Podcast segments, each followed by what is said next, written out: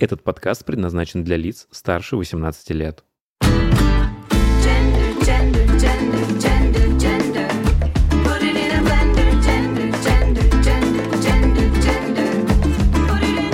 Вы слушаете «Гендер Блендер» — подкаст о новой этике и квир-культуре в России и мире. Всем здравствуйте, кто меня сейчас слышит. У микрофона Илья Миров, Ники Джем. Вы слушаете Гендер Блендер, подкаст о новой этике и квир-культуре в России и мире. И сегодня подкаст у нас будет особый и, надеюсь, очень важный и полезный.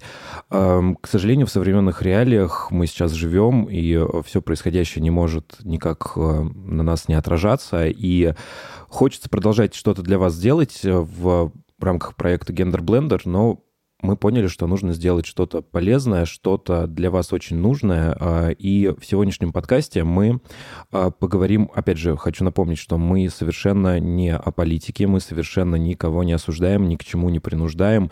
И, конечно, мне очень хотелось бы вам сказать, что все будет хорошо, но, к сожалению, я сам в этом не уверен, буду откровенен, поэтому я вам не буду врать, просто попытаюсь дать надежду. И я, к сожалению, не могу в рамках этого подкаста говорить вам, что делать в ситуации, в которой мы с вами оказались, то есть я не буду вам говорить, там, снимать наличку, э, там, э, переводить все в доллары или куда можно уезжать, мы сегодня не об этом. Мы сегодня о том, как сохранить себя, как сохранить свое психическое здоровье, как э, сохранить свою целостность и окончательно не расклеиться и оставаться с холодной головой максимально эффективными, и как вообще все это пережить, как с этим всем справиться, потому что я уверен, что не я один, эм, а все слушатели, не только, находятся сейчас не в очень стабильном, так скажем, а, положение. Также я очень а, искренне от всей души хочу попросить а, всех слушателей этого подкаста, всех, кто до этого выпуска доберется, воздержаться в комментариях к посту к этому выпуску от любого хейта, от любых призывов к чему бы то ни было, от любых обсуждений политики. Вы полностью имеете право на все высказывания, которые вы считаете правильными и нужными, но, пожалуйста, давайте это не будем делать в комментариях к этому выпуску, потому что этот выпуск целиком и полностью хочется посвятить посвятить а, людям и помощи людям, которые в этих ситуациях, сложившихся от нас, к сожалению, независящих, а, находятся в состоянии а, проблем с психическим здоровьем, чувствуют а, тревогу, чувствуют а, а, опасность, и поэтому вот именно этому будет посвящен этот выпуск. Сегодня у меня в гостях э, на подкасте два человека, которые нам помогут э, со всем этим разобраться, справиться и э, наверное, что-то посоветовать очень полезного, э, как с этим всем справляться. У нас сегодня в гостях э, Даниил, это специалист по сопровождению особого детства и реабилитолог. И Татьяна — это клинический психолог, действующий психотерапевт, в том числе работает э, с небинарными и трансгендерными персонами, и также руководитель очень э, тяжелое слово, Татьяна, можно от вас его услышать? А также руководитель канистерапевтической лаборатории. Вот. Единственное, что я понял, что это можно трогать собак, э, с ними общаться, играть, и это вроде бы помогает. А, огромное вам спасибо, что вы сегодня у, у нас на подкасте в гостях. Э, здравствуйте. Здравствуйте. Привет. А, первое, о чем я вас хочу спросить, э, я сам это очень сильно начал ощущать, и у всех знакомых, с кем я общаюсь, и у своих подписчиков я слышу, что состояние сейчас не у всех э, адекватное, так скажем, да, а состояние непривычное, состояние полного упадка сил, э, тревоги местами доходит до паники. И э, хотел у вас спросить, насколько нормально в сложившейся ситуации чувствовать то, что мы сейчас чувствуем, почему мы это чувствуем, и насколько мы не одиноки в этом ощущении, чтобы люди, которые это испытывают, понимали, что не одни, не они одни такое чувствуют, что это, в принципе, ну, бывает такое. Ну, абсолютно нормально, в принципе наверное, всегда нормально чувствовать все. И очень полезно, наверное, как раз позволять себе чувствовать все, что ты чувствуешь. То есть принимать все эти чувства, их э, себе присваивать. Эм, не только в сложившейся ситуации, а в принципе в повседневной жизни. Вот. На самом деле э, эм, все, что происходит в данный момент, похоже на большую волну в Канагаве, э, как на гравюре Хакусай. И эта волна затрагивает очень многих, э, от мала до велика. Мы просто очень по-разному это переживаем, и разница этих переживаний абсолютно нормативна. Можно бояться, можно делать вид, что ничего не происходит. Можно присоединяться к тем, кому плохо, или к тем, кому кажется хорошо. Можно злиться, можно пугаться, можно горевать. И весь этот спектр он адекватен ситуации. Я еще хотел у вас спросить, а как понять, как в себе это отрефлексировать и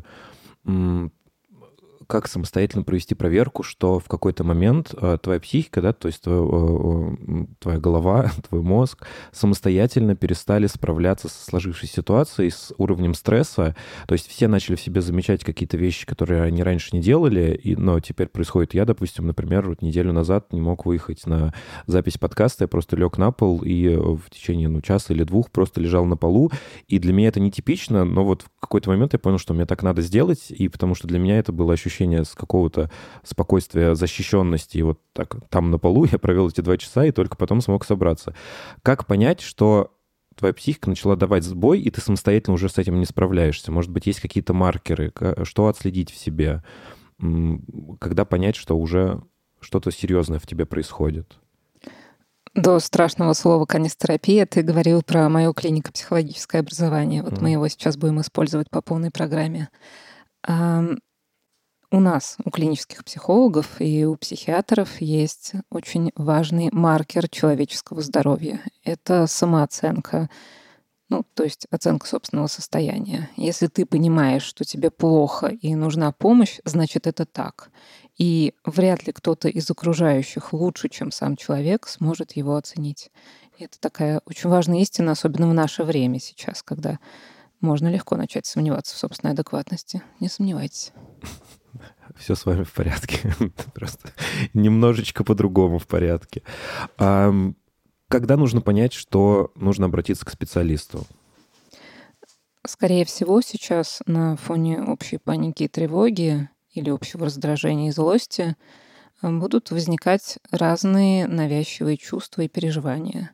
Если вдруг снижается память, становится сильно хуже внимание, вы отмечаете у себя обсессивные, то есть навязчивые мысли, или компульсивные, то есть навязчивые действия, эм, можно обратиться к специалисту. Если вы понимаете, что то, что происходит с вами, неадекватно вашей реальности, неадекватно вашей личности, сильно нарушает строй жизни, то имеет смысл прибегнуть к помощи тех, кто умеет это делать.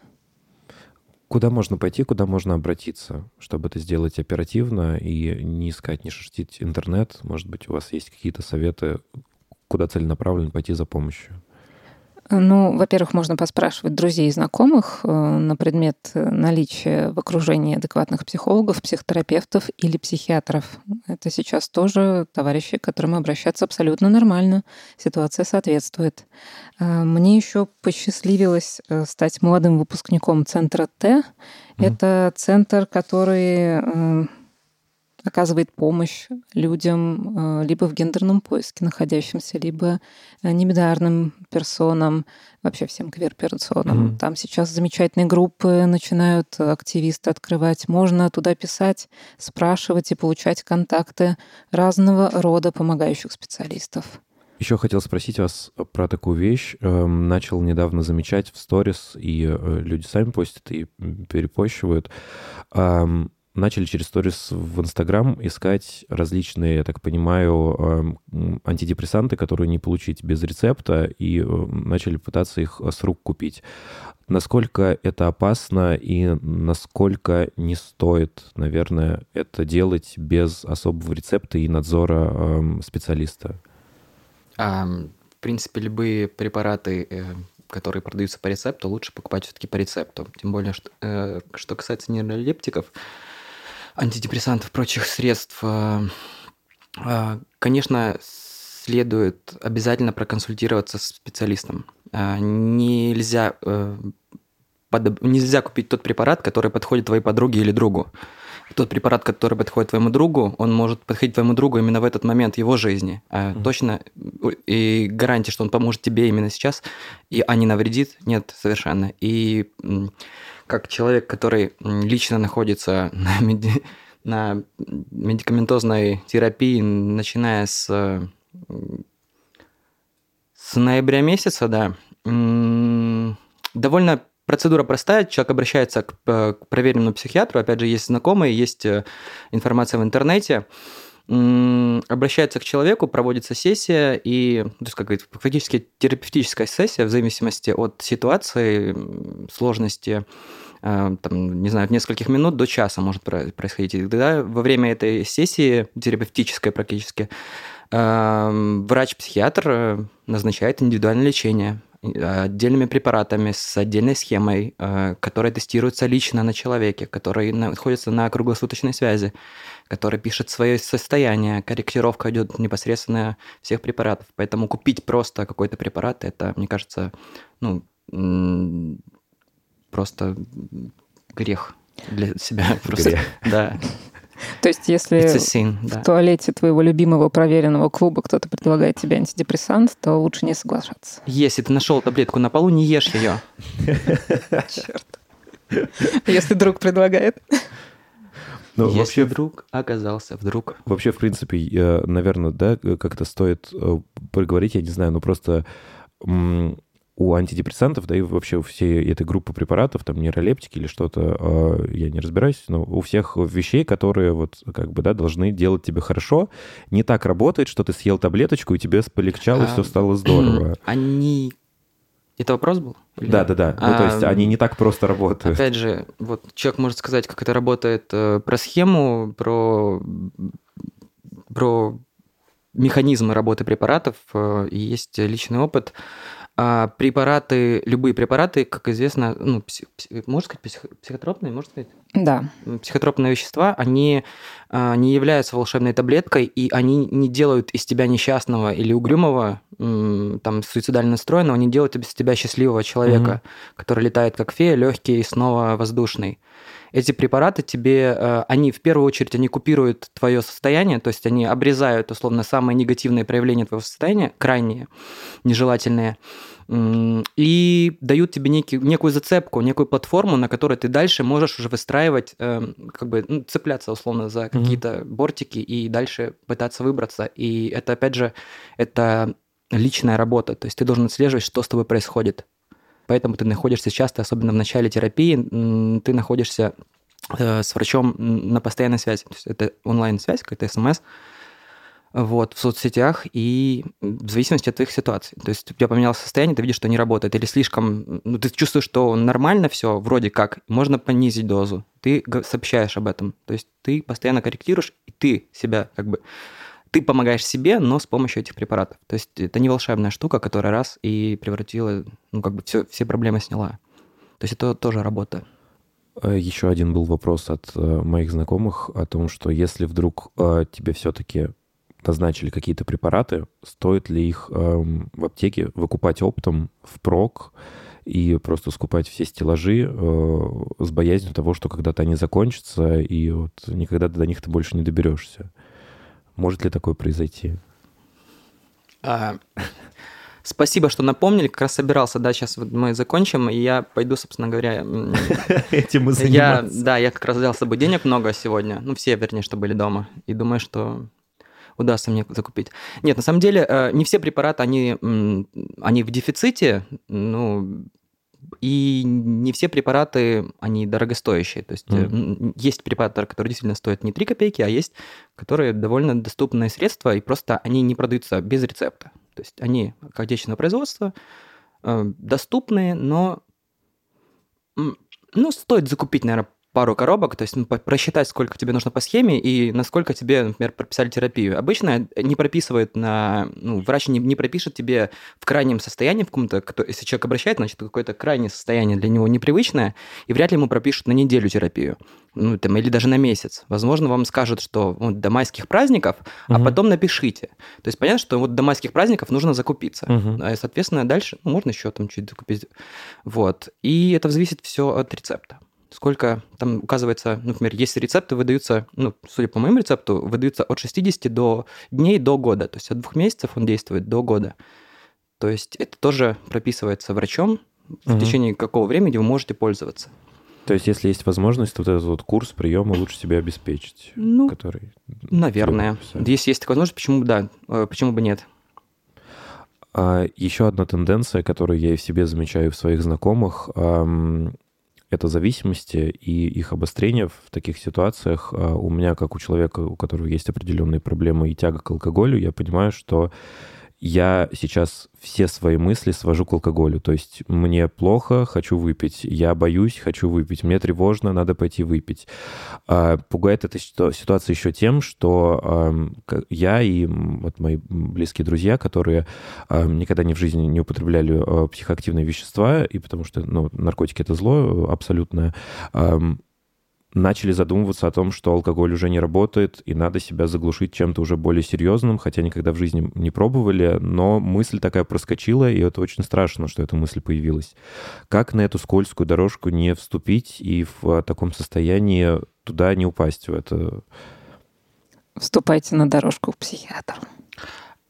Можно и личную историю? Да, Опять пожалуйста. Же, Татьяна дала, дала отдельный совет. Здравствуйте, меня зовут Данил. Фамилию я не буду называть. Э, до ноября месяца у меня была тяжелая алкогольная зависимость. В любой сложной ситуации выпивал, выпивал много, впадал в, в депрессивные состояния, а иногда в манийные состояния, иногда все вместе в течение одного дня. Вот. В любой ситуации, в радости и горе мы были вместе с моим лучшим другом моим лучшим другом. Их было много, на самом деле, ребята. Там самогон, водка. Ну, короче, все крепкие алкогольные напитки. Ну, и вином не гнушался. Вот. Лет с 15, наверное, то есть мне сегодня 38, получается, ну, большой стаж довольно такой. Ну, последние несколько лет очень тяжелый был период. Э, действительно, когда тяжело было выйти из пике какого-то. То есть, ну, ты продолжаешь работать, но ты не можешь ничем себя как-то угомонить или порадовать, кроме как алкоголя. То есть ты, ты, ты проводишь выходные, ты идешь в клуб, ты пьешь, э, ты э, сидишь с друзьями, ты пьешь, э, ты один, ты пьешь, тебе весело, ты, ну, как бы тоже, что, не выпить-то весело, это хорошо, праздник же. Вот, и просто в какой-то момент, тем более в сложных жизненных ситуациях, особенно эм, иногда так случается, что тучи сгущаются, краски в жизни сгущаются. Каждый человек, они бывают такие моменты периодически. И особенно в такие моменты вот тяжело, очень легко съехать с катушек, в принципе, что практически произошло. А, мне повезло, что я, имея эм, филологическое образование, э, попал в эту сферу в Москве лет 7 назад, э, в сферу поддерживающей помогающую сферу. Эм, вокруг меня много психологов, психотерапевтов, эм, людей, э, понимающих э, толк в, в реакциях психики, вот, и которые просто меня фактически, ну, заперли, взяли за шкирку и отправили, как бы, Дань, тебе пора к психиатру. Но это звучало очень страшно и грустно, потому что, ну, ребят, ну ладно, я просто разговариваю с незнакомыми людьми на улице. Блин, я просто надеваю наушники и разговариваю на улице, и, ну, делаю вид, что я с кем-то разговариваю, но, но это же, как бы, ну, так бывает же. Норма, нормально. Не так страшно, я же никого не трогаю, ни на кого не нападаю. Вот. Эм, э, главное не довести себя, не, не откладывать эту, ну, то есть э, не ждать, когда случится что-то сверхъестественное, не ждать, что никто тебя не спасет сам. То есть, ты должен, как Татьяна говорила уже, э, в первую очередь ты должен сам понять, что с тобой что-то не так, и mm. не откладывать это на потом. То есть, чем ты раньше поймешь, то тем быстрее тебе помогут. Эм...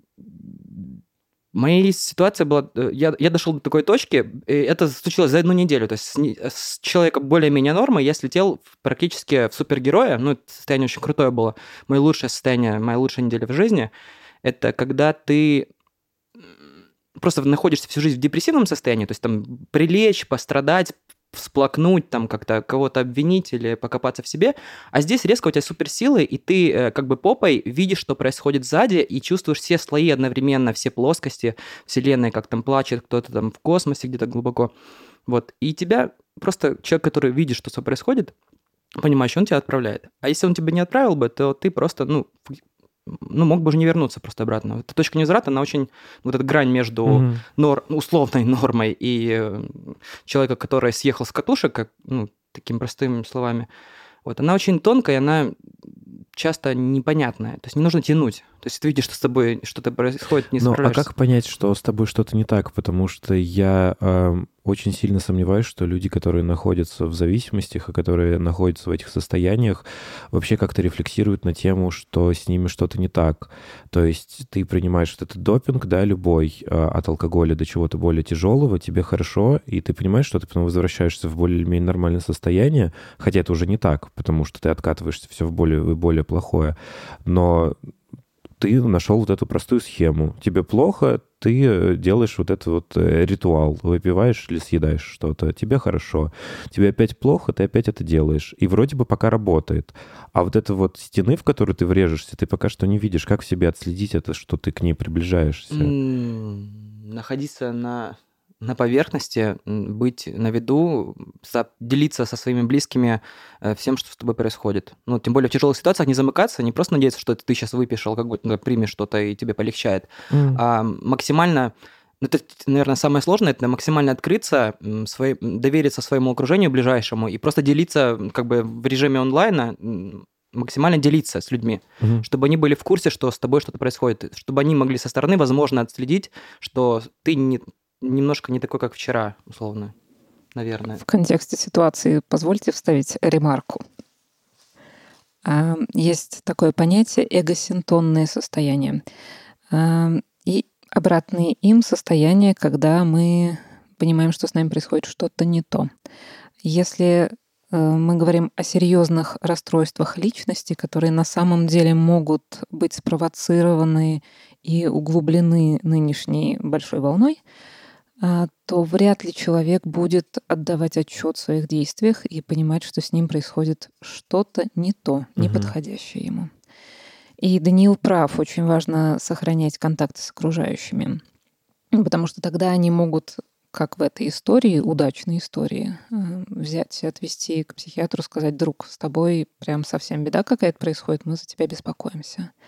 А если вдруг человек замыкается или не слышит окружающих, то дорогие, близкие, э, родные, любовники, любовницы, компания, друзья, берите вашего товарища в охапку, тащите его к специалистам, поддерживайте, говорите, что вы ничего против него не имеете, и постарайтесь не иметь, правда.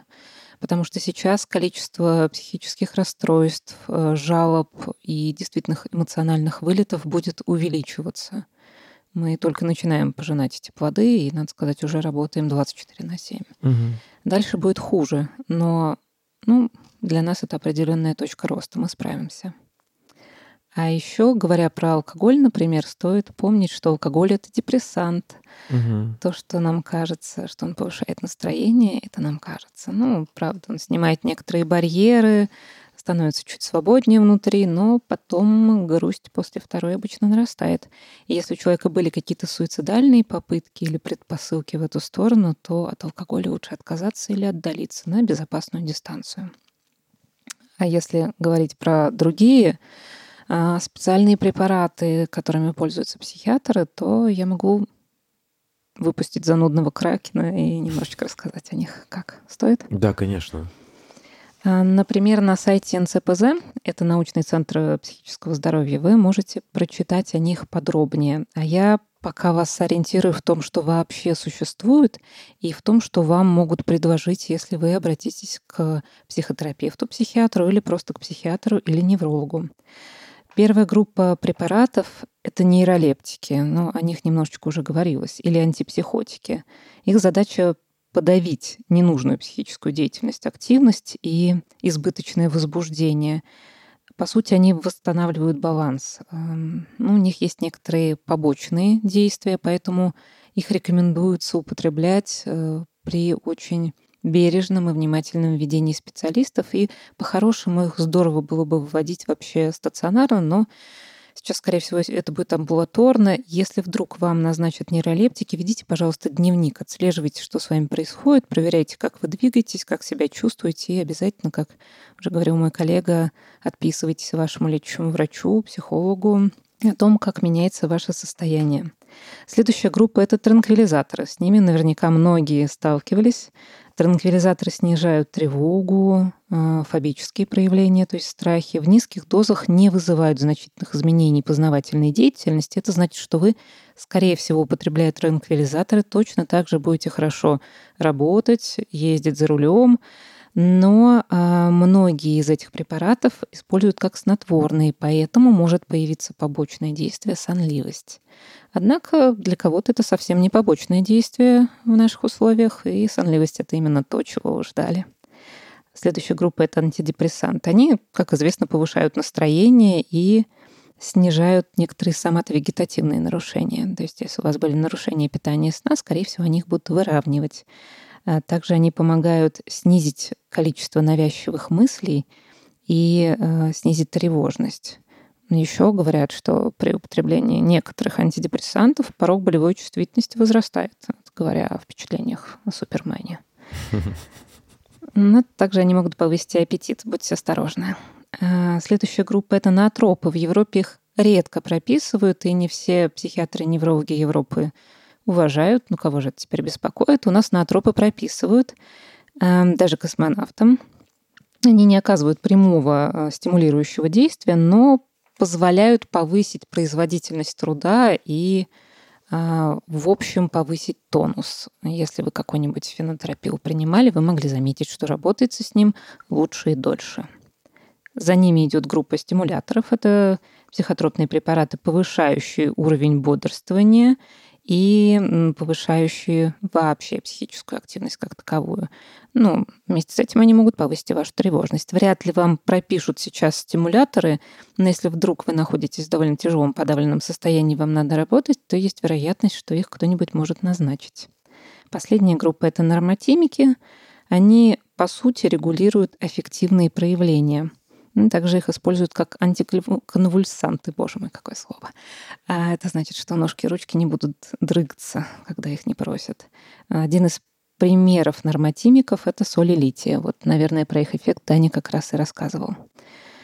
Из минусов нормотимики повышают массу тела, нарушают э, деятельность желудочно-кишечного тракта, вызывают тошноту, диарею и читайте все остальное в списке этих препаратов. Я не читаю. И правильно делаете, боже мой, потому что их эффект, он, э, ну, по сути, важнее. Все эти препараты — это довольно сложная история. Я действительно рекомендую их употреблять только с доверенным психиатром, угу. только находясь постоянно с ним на связи. Не экспериментировать, если друзья вам дают какой-нибудь атаракс. Не экспериментировать с чужими антидепрессантами. Это действительно опасно. Это может вызвать совершенно неожиданный эффект. Вы можете не подозревать, что где-то внутри вашей ожидаемо депрессивной личности скрывается биполярный маньяк. Но он может вылезти, если вы э, где-нибудь в туалете проверенного клуба у самого лучшего дружочка возьмете антидепрессант. Не экспериментируйте сами. К тому же всегда приятнее обвинить в этом психиатра, а не самого себя. А еще хотел с вами о таком поговорить. Эм, в сложившейся ситуации просто невозможно оставаться аполитичным в том плане, что невозможно не следить за информацией, потому что потоки просто огромные. Все говорят об этой ситуации, а, все что-то пишут, все что-то постят, а, в личку присылают, просишь ты этого или нет.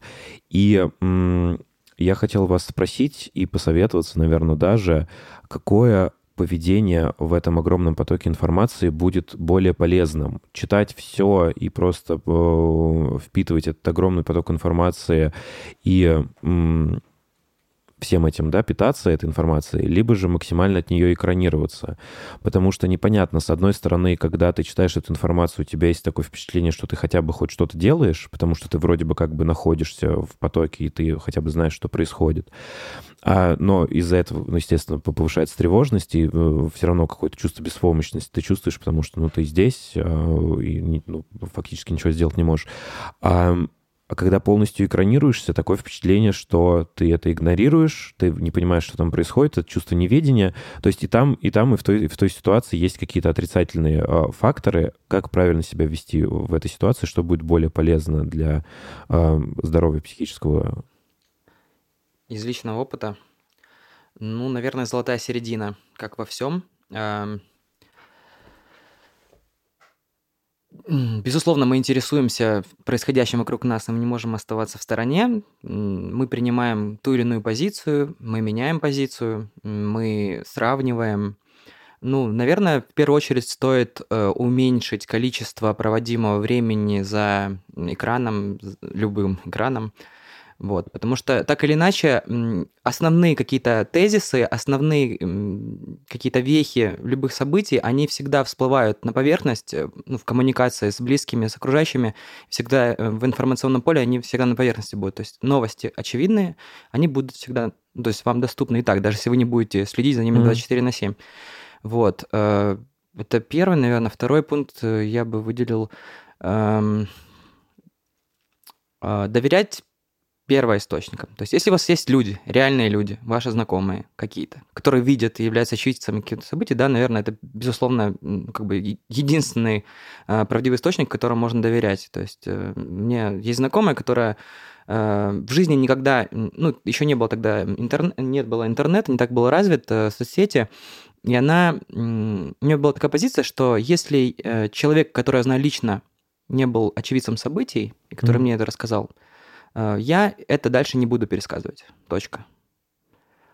Понятно, что мы можем делиться своими переживаниями. Наверное, самое правильное будет это делиться своими переживаниями по поводу, угу. ну, по теме какой-то, без э, перехода на личности, потому что э, в сложившейся ситуации крайне истории культуры перевязаны. Мы сегодня не говорим о политике, мы говорим о людях, я так понимаю, угу. и их реакциях. Слишком мы все перемешаны, слишком много личного во всех этих историях, при том, с которыми мы часто, с одними э, трактовками мы согласны, с другими мы не согласны. И э, порой мнения разнятся просто, ну, сто процентов. Э, наверное, нормально позволять себе ждать и позволять себе не занимать какой-то позиции. Сам, сам, мне кажется, самое главное э, сейчас оставаться... Э, помнить человеке в человеке. Угу. Потому что ситуа... любые, э, любые ситуации, они, любые события, они проходят. Наши люди, которые с нами находятся, это как бы главная наша опора, главная ценность в жизни. Поэтому крайне важно сохранить человеческие отношения порой невозможных даже ситуациях нужно быть всегда, ну, как говорится в народе, быть умнее. Ну, не умнее, возможно, старше, э, мудрее, сдержанней. А, может быть, отступить. Достаточно иногда даже просто смолчать, а подождать, дать какое-то небольшое время, и часто просто эмоции, как, э, когда эмоции улягутся, решение, оно всплывает само собой. Или просто ситуация уже не имеет такой значимости, не настолько насыщенная, не настолько окрашенная. Э, главное не наговорить друг другу, ну, не рассказать самого главного, не, не обозначить друг друга как-то очень неприятно. И в любом случае, в подобных ситуациях будет очень много негативных эмоций, будет много негатива. Если у тебя будет 10 э, негативных э, опытов там, в течение дня, 10 негативных комментариев, 10 негативных картинок, э, постарайся найти хотя бы один, один положительный опыт. Одного человека, mm-hmm. который тебя поддержит, который скажет, да, у меня позиция немножко другая, но я понимаю, в таких в подобной ситуации, наверное, я ну, вел бы себя как ты, например. Ну, что, найти, э, найти то, что ты хочешь услышать, угу. то, что для тебя было целительным, и опираться как бы на это, потому что всегда главное найти зацепку, на которой можно опереться. Опять же, параллели с, с препаратами. Э, вот э, поговорили о разнице мнений диаметральной и э, про людей и близких. Еще такое тенде, такую тенденцию начали замечать из-за того, что информацию все получают из разных источников, особенно люди разного поколения из совершенно разных источников получают. И сложилось так, что позиции э, и мнения по поводу происходящей ситуации разнятся просто диаметрально. Очень это явно выражено в отношении с родителями. То есть а, дети и родители вот в данный момент, там, допустим, у меня лично было на моем примере, э, я вот пару дней назад э, решил поехать к родителям, потому что ну, я с ними не так хорошо общаюсь, общаюсь, но в последнее время пытаюсь налаживать с ними связь. И в этой ситуации я к ним поехал за чувством безопасности, какого-то сейф-спейса и, ну, просто поговорить, э, ну, потому что это моя семья, как-никак, да, и в сложившейся ситуации хотелось бы быть рядом с кем-то. Я к ним приехал, сказал, что мы с вами сегодня о политике не разговариваем. Я выключил э, телевизор, мы отключили телефон и сели просто разговаривать о жизни. К сожалению, как-то просто зерно, вот просто маленькое зерно в разговор попало. Естественно, это эскалировалось просто до, до криков. И, ну, то есть это было просто агли, как говорится, то, что происходило у нас на кухне. И в какой-то момент я просто встал, э, собрался и ушел. И сказал, что я, ну, типа, я не ухожу, типа, storm out, типа, не в этой ситуации. Я говорю, я просто не хочу сейчас с вами спорить, э, ссориться. Мне вы дороги, и просто я хочу, чтобы мы сейчас остановились, и я просто уехал. У моих друзей тоже были такие ситуации. Вопрос, э, наверное, опять же, тоже совет. Как в этой ситуации, сложившейся, в этой разнице мнений, сохранить отношения с людьми, которые не видят мир, как вы его видите, как найти в себе силы а, продолжать общаться с людьми, не обращая внимания на их позицию. То есть, понятное дело, что эта тема сейчас очень горячая, что только об этом все и говорят, и как ее игнорировать и продолжать общаться с людьми, когда вы совершенно не сходитесь во мнениях? Никак. Ну, но, но очень важно вспомнить о том, с чего все начиналось, что было до этого, mm. до того, как пришла большая волна и всех нас начало накрывать. Мы были в каких-то отношениях, эти отношения были ценными. Мы сошлись э, на каких-то важных для нас всех вещах. У нас были общие музыкальные вкусы, общие увлечения, общие объекты для стеба, возможно, э, общие развлечения — не знаю, в конце концов, вы, может быть, вместе любили есть яичницу и обсуждать, кто ее хуже готовит. Может быть, вы коллекционировали самые отвратительные рестораны Москвы. Почему бы не вспомнить это? То есть пытаться туда откатываться в отношения до всего этого? Ну да, откатить винду на начало февраля. Да, очень неплохо.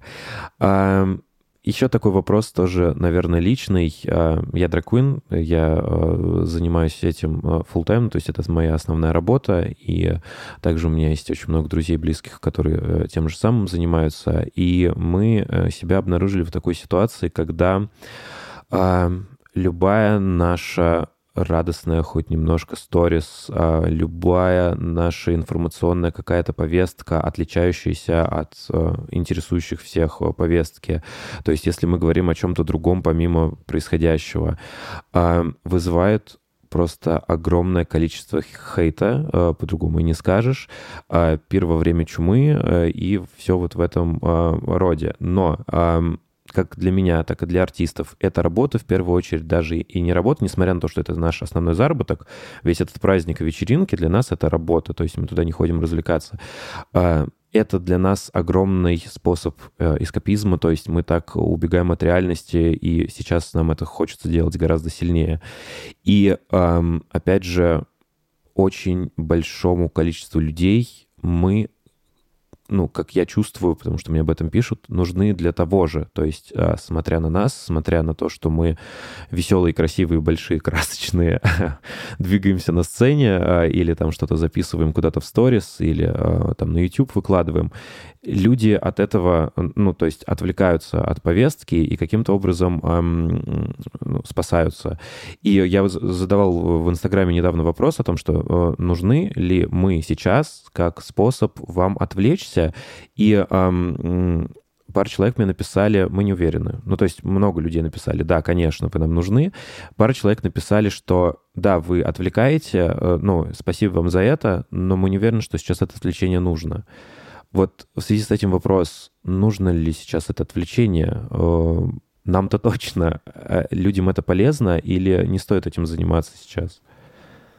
Ну, вы сами сказали, что это вам полезно, вам необходимо, и также необходимо многим людям, с которыми угу. вы знакомы, и, собственно говоря, для которых вы это делаете. Мне кажется, в этом ответ. Нужно просто слушать себя в первую очередь. Я еще добавлю из тени. А, тем, кто Хейтиться на это это тоже нужно. Нужен угу. какой-то объект сбора своих негативных эмоций. Вероятно, тем людям это даже острее нужно, чем тем, кто готов признавать в том, что они получают удовольствие, наблюдая за вами. А, по-моему, Паланика в романе «Удушье» был персонаж, который ходил в дом престарелых и собирал там негативные переживания. Думаю, в этом тоже очень большое значение. Некоторые люди на этом вообще зарабатывают в бизнесе. То есть добровольно стать э, грушей для битья и думать о том, что это людям нужно и, и в таком проявлении. Я думаю, тут все-таки безопасность на первом месте лучше груши не становиться. А, а, виртуальной грушей. А, по поводу работы, отличающейся от моей и которую люди воспринимают э, как рутина, понятно, да, что есть э, профессии, на которые и так э, в нормальные времена было ходить тяжело, э, которые люди воспринимали как э, вот мне нужно это для того, чтобы вот деньги зарабатывать. Как найти в себе сейчас силы людям работать и вообще сохранять эффективность свою и продолжать каким-то образом жить и зарабатывать деньги, потому что все равно это нужно, как-то жить продолжать нужно. А как найти в себе силы, когда кажется, что их уже нет? Просто продолжать жить. Мне кажется, мы как раз в самом начале говорили и уделяли внимание тому моменту э, самоанализа, который очень mm. важен в непростое время. Важно понимать, насколько у вас нет сил. Это минута отчаяния, и лучше всего тогда вернуться к работе, к рутинным, предсказуемым делам, которые приносят удовольствие, к делам, которые можно систематизировать и почувствовать себя успешным, почувствовать себя хозяином своей судьбы, хотя бы кузнечиком, который может перескакивать от задачи к задаче, выполняя ее и удовлетворяться тем самым. Или это уже клинические проявления, вы совсем не можете работать, не можете встать, не можете пойти. Если это клинические проявления, то действуем по первому пункту. Обращаемся к психотерапевту, к психиатру, говорим, что нужна помощь. Если это не клинические проявления, то важно вашу рутину сохранить, особенно наполнив ее какими-то радостными вещами.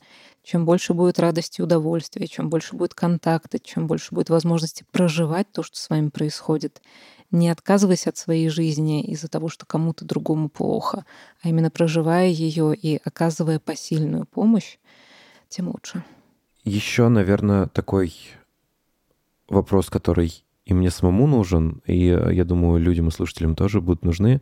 Есть ли какие-то практики, приемы, какие-то рутины, которые можно оперативно э, с собой проделать, чтобы каким-то образом вести себя в более эффективное, в рациональное, спокойное состояние, когда ты понимаешь, что немножечко начинаешь уезжать от этого.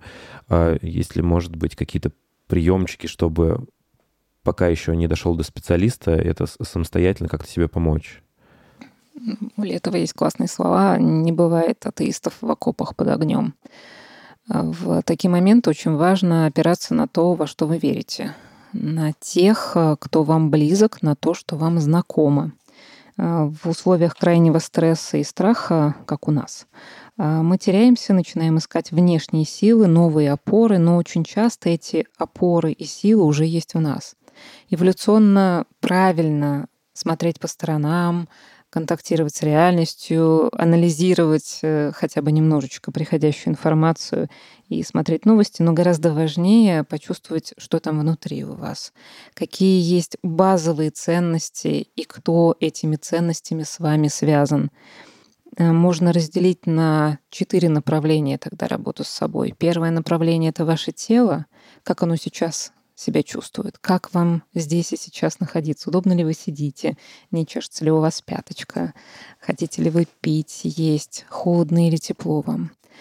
Эм, вообще, чего вам сейчас хочется, что возникает, какое возбуждение внутри или наоборот остановка и спокойствие наполняют вас. А второй важный элемент — это контакты с миром и с близкими людьми. А с кем вам сейчас хочется видеться больше? Если, например, ваша семья — это скорее стресс, чем поддержка, то, наверное, стоит минимизировать эти контакты и сделать их безопасными для вас. Обходить острые углы и встречаться на какой-то нейтральной территории. Если в вашем окружении есть люди, которые вас поддерживают, или есть хотя бы наметки, где взять такую поддержку, то имеет смысл туда сходить и побыть рядом с теми, кто вызывает у вас хотя бы небольшой окситоциновый прилив. Может быть, обняться, опять же, потрогать песиков, котиков. Угу. Они тоже способны это вызвать. Эм, третий этап связан с деятельностью. Мы об этом уже несколько раз говорили. Важно поддерживать ту рутину, которая вам привычна и приятна. И важно дозировать ту, которая забирает много энергии. И если у вас есть деятельность, которая очень неприятная энергозатратна, ну, допустим, мыть посуду, ну, делайте это реже. Если есть деятельность, которая вас успокаивает, может быть, стирка одежды, развешивание ее, продолжайте это делать. Ну, постирайте лишний раз ваши mm-hmm. любимые носочки, развесьте их, пускай они вас утешат. А, и последнее, то, о чем редко говорят, но мы, наверное, об этом особенно активно хотим сказать, это смыслы и фантазии. А вот согласно этому направлению имеет смысл, смысл, смысл, да, а, найти тех, с кем можно поговорить про то, что вам важно. Вот то, что мы сейчас с вами здесь делаем, а, мы собрались, кажется, группой единомышленников, говорим про то, что нам важно, угу. делимся общими ценностями и целями нам становится легче. Если я пришла сюда в большой тревоге и печали, то сейчас она понемножку отступает, и голос, кажется, уже не дрожит так. А, делайте это. Ну, посиделки на кухне — дело полезное, особенно если это кухня кого-то очень близкого и приятного. Думайте о том, что вас радует, думайте о том, чего вам хочется, фантазируйте в конце концов. Вот сейчас, если вы долго себе запрещали, имеет смысл лечь и подумать о поездке куда-нибудь на море, имеет смысл э, помечтать, имеет смысл открыть книгу, которая вас утешала и радовала долгое время, и раствориться в тех персонажах, которые э, вам нравятся. А если рассмотреть еще подробнее стратегии самопомощи, то можно выделить эм, условно четыре элемента. Первый — это работа с тревогой. Тревога — это естественный биологический механизм, это поднимающееся внутри нас возбуждение, которое направлено на создание безопасной, адекватной ориентировки в действительности. И если вы сориентировались, если вы оперлись на что-то, что устойчиво, то тревога снизится — если есть вид деятельности, который ее снижает, то возвращайтесь к нему. А, задавайте себе вопрос, что со мной происходит, чего я хочу. Отвечая на эти вопросы, вы также снизите тревогу, ведь у вас появится ориентир, связанный с вами. Второе — это страх и какие-то панические проявления. Со страхом борется деятельность. Пробуйте делать, задавайте себе вопрос, что я сейчас могу — над чем я вообще сейчас властен? Ответ не над чем — это неправильный ответ. Есть вещи, которые вы действительно можете здесь и сейчас поменять. Ну, полить цветы, может быть, переставить раздражающую вещь в другое место. Это действительно уже какие-то существующие э, элементы, над которыми вы имеете власть, э, которые вам по плечу. Третье — это рутинные дела. Они помогают справиться с гореванием и возможно, с отчаянием или печалью. Э, рутинные дела — важные э, навыки в периоде стресса. Эм, существует э, замечательное иллюстрированное пособие ВОЗ по тому, как с этим бороться. Можно будет его потом приложить. Да, конечно. Наверное, в формате PDF еще пару книжечек. «Страх, паника, фобия» Нардане и «Идеальный шторм» Екатерины Сагитовой. Вот эти три книжки будут у вас со ссылочками. На них можно опираться, они очень понятные, ясные, снижают стресс, снижают тревогу и помогают Четвертое — ассимилировать опыт. Все, что сейчас с нами происходит, может быть очень неприятно в моменте. Но мы это переживем. И когда мы это переживем, это станет нашим опытом, то, на что мы сможем опираться. Еще в моменты стресса нам иногда кажется, что мы бессильные маленькие лодочки, которые качает большой шторм — на самом деле в каждой из этих лодочек сидит очень мудрый капитан. Если вы доплыли до сегодняшнего дня, значит, у вас есть за плечами определенный жизненный опыт, на него тоже можно опираться. Рассказывайте свои жизненные истории, говорите, откуда вы, кто, что вам важно. Вспоминайте, что вам удалось. Может быть, вам удалось куда-то переехать, и это уже большое достижение. Может быть, вам удалось когда-то в жизни кого-то переубедить или накормить котика или птенца, посадить в гнездо все эти истории про ваши успехи и удачи. Даже если они сейчас кажутся маленькими, то не забывайте, что они есть. Это прекрасно. Я просто пользуюсь подкастом для того, чтобы самому себе помогать по ходу. И очень тоже немаловажный для меня личный вопрос. Как помочь, допустим, мы себе уже смогли помочь как-то оперативно, там, пошли к специалисту, очень надеюсь, если это было необходимо. Как помочь тем, кто рядом с тобой, а, что им сказать, как их успокоить, потому что я честно скажу, мне очень хочется говорить, что скоро все закончится. Мне очень хочется говорить, что все будет хорошо. Я в этом не уверен, откровенно врать я не могу, потому что я сам в этом не убежден, я не могу это близким говорить. Э, что, что я должен говорить им, как я должен успокаивать людей, которым я понимаю, что нужно что-то сказать, и они от меня, допустим, этого ждут. Что я должен им говорить? Можно сказать, я рядом, я вижу тебя. Чего тебе сейчас хочется? Как я могу тебя поддержать в моменте? Угу. Я могу немного, может быть, я не физически рядом, но я могу тебе писать или звонить. Или ты можешь мне звонить, если тебе плохо, и писать. Понимание, что нас видят, дает угу. нам иногда очень большую силу не знаю, у меня давно такая формулировка появилась, тоже не любил людей обманывать и самого себя. Когда все будет хорошо или там все будет плохо, я понимал, что не может все быть плохо или все быть хорошо. Я просто говорил, все будет по-другому.